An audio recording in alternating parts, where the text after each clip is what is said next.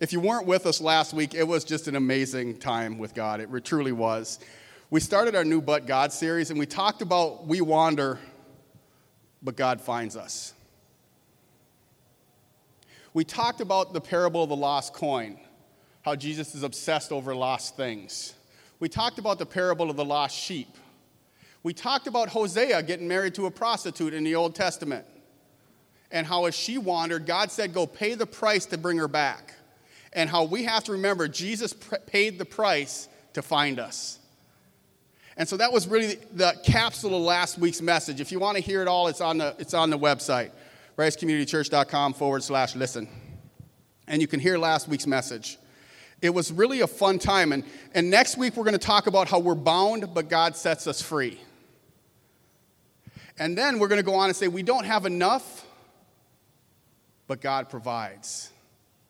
There are a lot of places in the Bible you read, but God.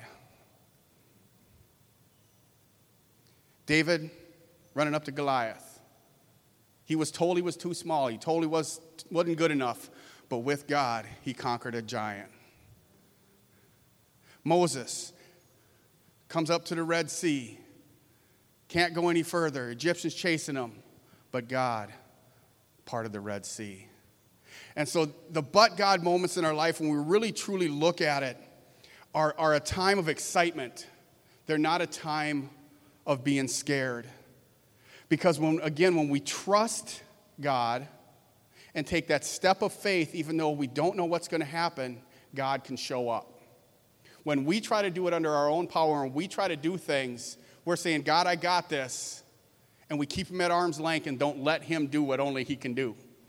And so we're going to take some steps of faith over this. We're going to take some steps of just craziness as we keep going through this. But this morning, I want you to understand there's one thing we all have in common. It doesn't matter the color of your skin, where you were raised, how old you are, or anything else. The common thread that we all deal with is we all have pain. We all are wounded. We all have been wounded. We all have gone through things. How many of you guys have ever got angry with a friend who talked behind your back when you didn't ever think they would? How many of you guys have ever got upset at work because somebody did something that you didn't think they should? And your boss took it out on you? How many of you guys have ever, as I read in his book, in Herbert Cooper's book, have ever been sexually abused? At 13 years old, he was sexually abused by an aunt. Statistics are getting worse and worse with those on abuse. And so there are a lot of people out there who are wounded. Obviously, that was from Forrest Gump. Obviously, if you've ever seen the movie Her Life, she lived out that pain daily running. And so the question you have to ask yourself this morning is with those wounds that you thought you could never forgive, have you run out of rocks yet? Rocks in some case don't mean physical rocks. You can go ahead and turn that on if you want, the light on. They don't mean physical rocks. It may be you started drinking with your friends and you started burying the pain that way. It may be you started cheating on your spouse because of a pain that you've held on to. Unforgiveness is one of the most destructive things the enemy can use for against us. And until we run out of rocks, until we run out of excuses to not forgive people, we have to deal with the pain somehow because the problem with unforgiveness is it's a wound that never heals as long as you keep picking at it. As long as you continue to let someone else have control over your life by not forgiving them, because forgiveness is not about the other person, it's about you. Forgiveness is between me and God. Me forgiving the other person is me and him. It's not about me and the other person. And I'm going to talk really quickly this morning about three misconceptions about forgiveness. But we have to understand that Jesus taught a lot on forgiveness. And in Matthew 6 12, it starts off with this in the Lord's Prayer. He says, And forgive us our debts as we have also forgiven our debtors. And lead us not into temptation, but deliver us from the evil one. For if you forgive other people when they sin against you, your heavenly Father will also forgive you. But if you do not forgive others of their sins, your Father will not forgive you. Forgiveness is a two way street. If I don't forgive others, God can't forgive me.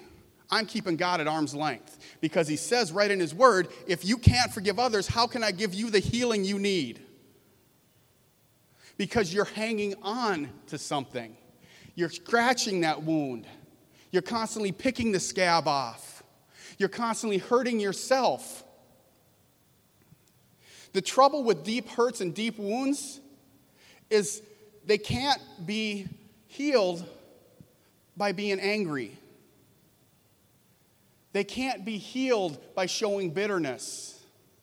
They can't be healed by taking it out on someone else. Herbert Cooper says it this way. He made a statement in his book. He said, Unforgiveness is like setting yourself on fire and then hoping the other person dies of smoke inhalation. Think about that. Unforgiveness hurts us more than it hurts the other person. It's keeping us wounded so God can't heal us. And the, the infection that comes in with unforgiveness is hate, it's bitterness, it's a life that we, we look through with glasses that we were never meant to wear.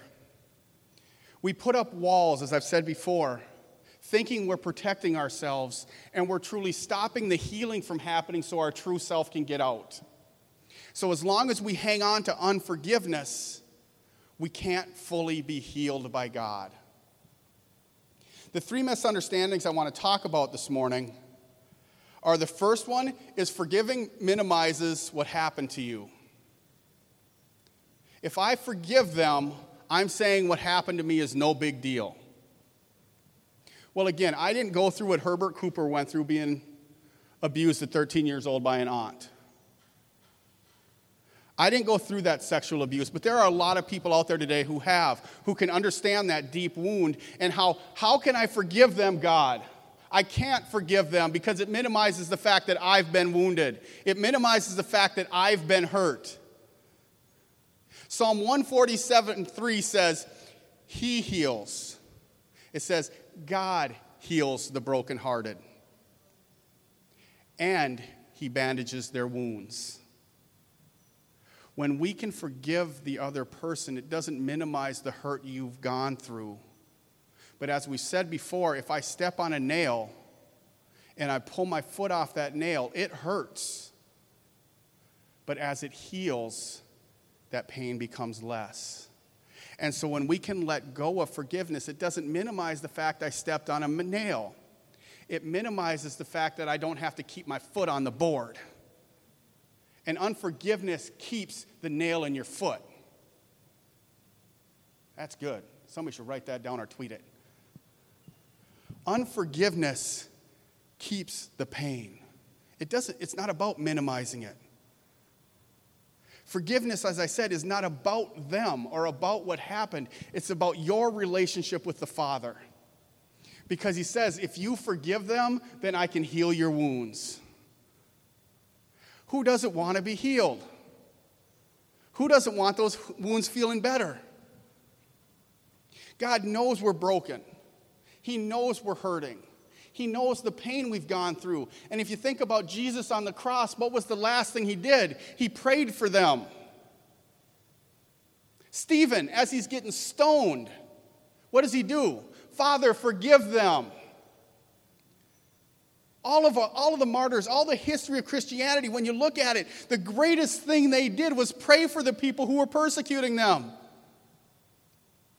They forgave them because they knew in forgiveness, I can truly show the love of Christ. And that brings us to the second misconception about forgiveness. Forgiveness does not mean reconciliation. Let me say it one more time. Just because you forgive someone does not mean you have to reconcile with them. Reconciliation is an outward thing, forgiveness is an inward thing. The Bible talks a lot about it. In Psalm 26 4, David says, I do not spend time with liars or go along with hypocrites. I hate the gatherings of those who do evil, and I refuse to join in the wicked. So, does that sound like David was going to hang out with people who hurt him? just because he forgave them. No. God says run from them in other places in Scripture. So just because you forgive somebody does not mean you become best friends with them again. As Herbert Cooper talked about in his book, and I'm using a lot of his story today because it had such an impact, he forgave the woman who sexually abused him. And through that, he experienced a lot of healing. But he made a point of understanding that he doesn't call her every week and is not inviting her over to watch his kids. Because when you step into something that could be dangerous, you're putting yourself at risk. Just because one person has been asks for forgiveness doesn't mean the other person is in that same place. And so you don't want to put yourself into that place where you could be injured. We have to remember when we hang on to unforgiveness, more than hurting the other person, we're letting the other person control us. And so forgiveness says, I forgive you for what you do to me. I'm still going to keep you at arm's length because I still don't trust you. But I'm going to keep me safe, and now me and God can work. Because if I don't forgive them, me and God have a hindrance in our connection. And so I forgive them. And so it really releases me from it. Now, if they want to accept the forgiveness, that's totally up to them. I've done that. I don't know if any of you guys have ever done that, forgiven somebody and they just didn't want it. Well, I don't know what you're asking for forgiveness for. Didn't ask if you knew why I was. I'm just saying, hey, dude, this is what happened. It hurt. This is, this is how it made me feel. And I just want to forgive you. And I've asked for forgiveness from people and they haven't wanted to give it. And that's fine. But once it's off my plate, I don't care. Because now me and God can have the connection. That person's not going to save me, God is. And so I forgive those who don't think, who I never thought I'd be able to. And that brings us to a third point. Is the third misconception is you think you can't forgive somebody because the hurt was too deep. What they did was too much. There's anger, there's bitterness, there's hate toward that person. You, you know it and you say it all the time I just can't forgive them. I just can't do it. It's just not going to happen. I can't forget what they did. You're probably right. You can't.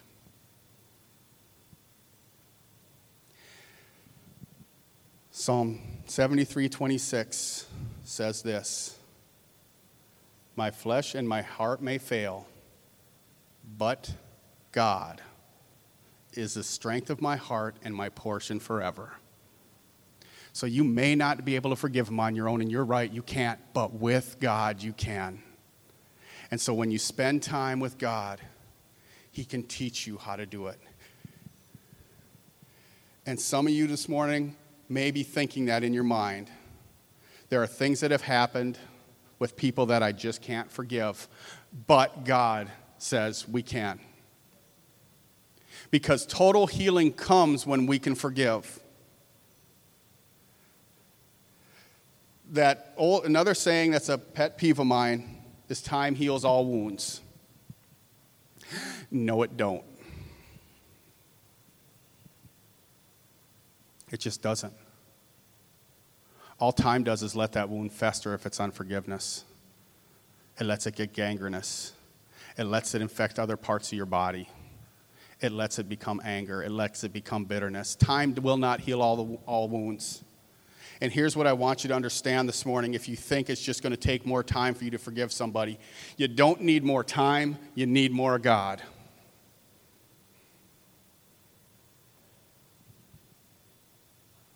That was a hard statement for me to swallow as I wrote it down.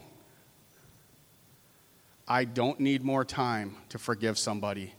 I need more of God in my life. And when I come to that, I can say, God, help me forgive them. Psalm 24, 1 and 2 says, Do not envy evil people or desire their company. Their hearts plot violence, and their words always stir up trouble. The last verse we're going to look at this morning is Colossians 3:13, where Paul says, "Make allowance for other, each other's faults and forgive anyone who offends you." Anyone. That pretty much encompasses everybody. Remember, and this is why. Remember, the Lord forgave you, so you must forgive others. This is a very hard message and freeing message at the same time. Because I want more of God, so I have to be willing to forgive more. There's three keys that I want to go through just to end up this morning before we go to communion to help us forgive. And the first one is the Word. You want to learn how to forgive people or be able to forgive people, get into God's Word and start reading stories and story and story after story of God's forgiveness for us. The Word is called the living Word. God's Word, the Bible, is called the living Word because it's alive. It's the only book that penetrates the heart. It's the only book that can transform us. And it's the only book that can heal its people. And you are his people. So accept his healing today. Understand that when you get into the word, he will talk to you. The second one is prayer. You start reading the word, and then you start praying God's word back to him. God, I can't forgive this person for doing this to me, but with your help, God, I can. So give me the strength through your Holy Spirit to forgive this person so I can be released of this pain and I can step into your healing.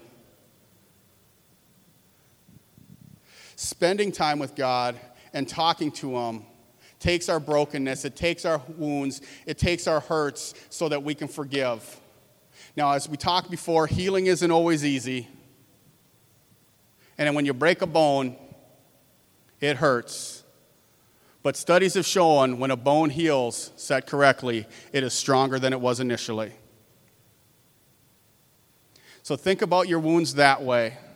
God could use the very wound that you can't forgive today to reach somebody to help them through a forgiveness cycle because you let God use you. You all have stories. Share your stories. Share the wounds God's given you. Chicks dig scars. Little movie reference there for you people. The last thing, the last step in understanding forgiveness is praise. I wrote a statement on the bottom of my page. Sometimes you have to praise through until you get a breakthrough. Sometimes you have to praise when you don't feel like it until God shows up. Psalm 95 1 and 2 again, it says, We enter his gates with thanksgiving, we enter his courts with praise. When we step into the kingdom of God and we step into his presence, it's all about praise. Praise, some people talk about praise being the pathway to the kingdom concepts. When we can praise God through the storms, we can have a breakthrough the storms. And so that's why those three things are so important to understand, to give forgiveness.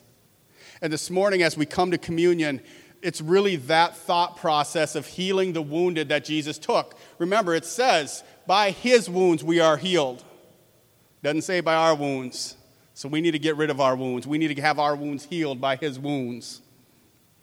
We need to understand, and we were wandering last week, God paid the price with his son to die on a cross so we could have life.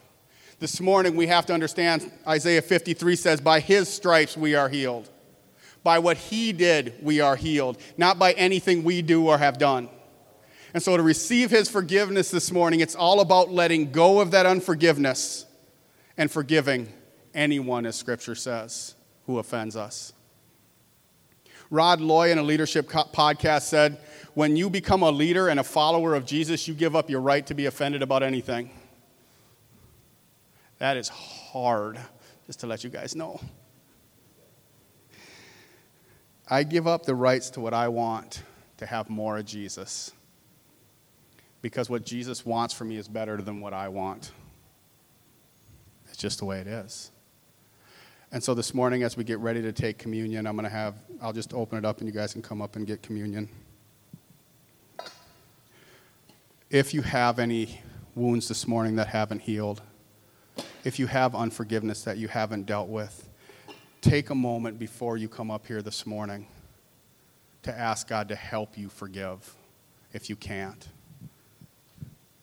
If there's a pain going on in your heart, and you feel a tug of Jesus on your heart this morning, understand He has a plan for your life of total healing. But we have to let go of the things that hinder God. We have to let go of ourselves.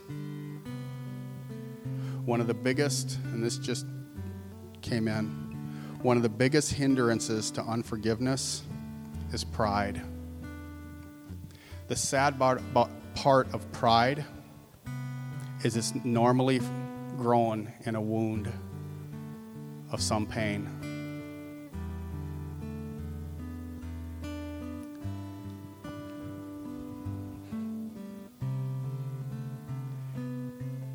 So if this morning God is you're hearing God talk to you about something, don't rush up here to take communion communion is important for remembering what Jesus did, but the greater importance this morning is that you get healed of the wounds that you have. And that thought of that wound of the pain and how I have to become unapproachable at points and never be wrong about anything is rooted in insecurity of pain, probably from childhood, of where you always tried to earn approval of other people. And so, God, this morning we ask you to step in. God, we ask you to do what you need to do in each one of us individually to help heal the wounds that we have. Maybe the wounds that we didn't even know we had, God. Holy Spirit, just bring them to light this morning so that we can start stepping out in a fresh anointing of who you are.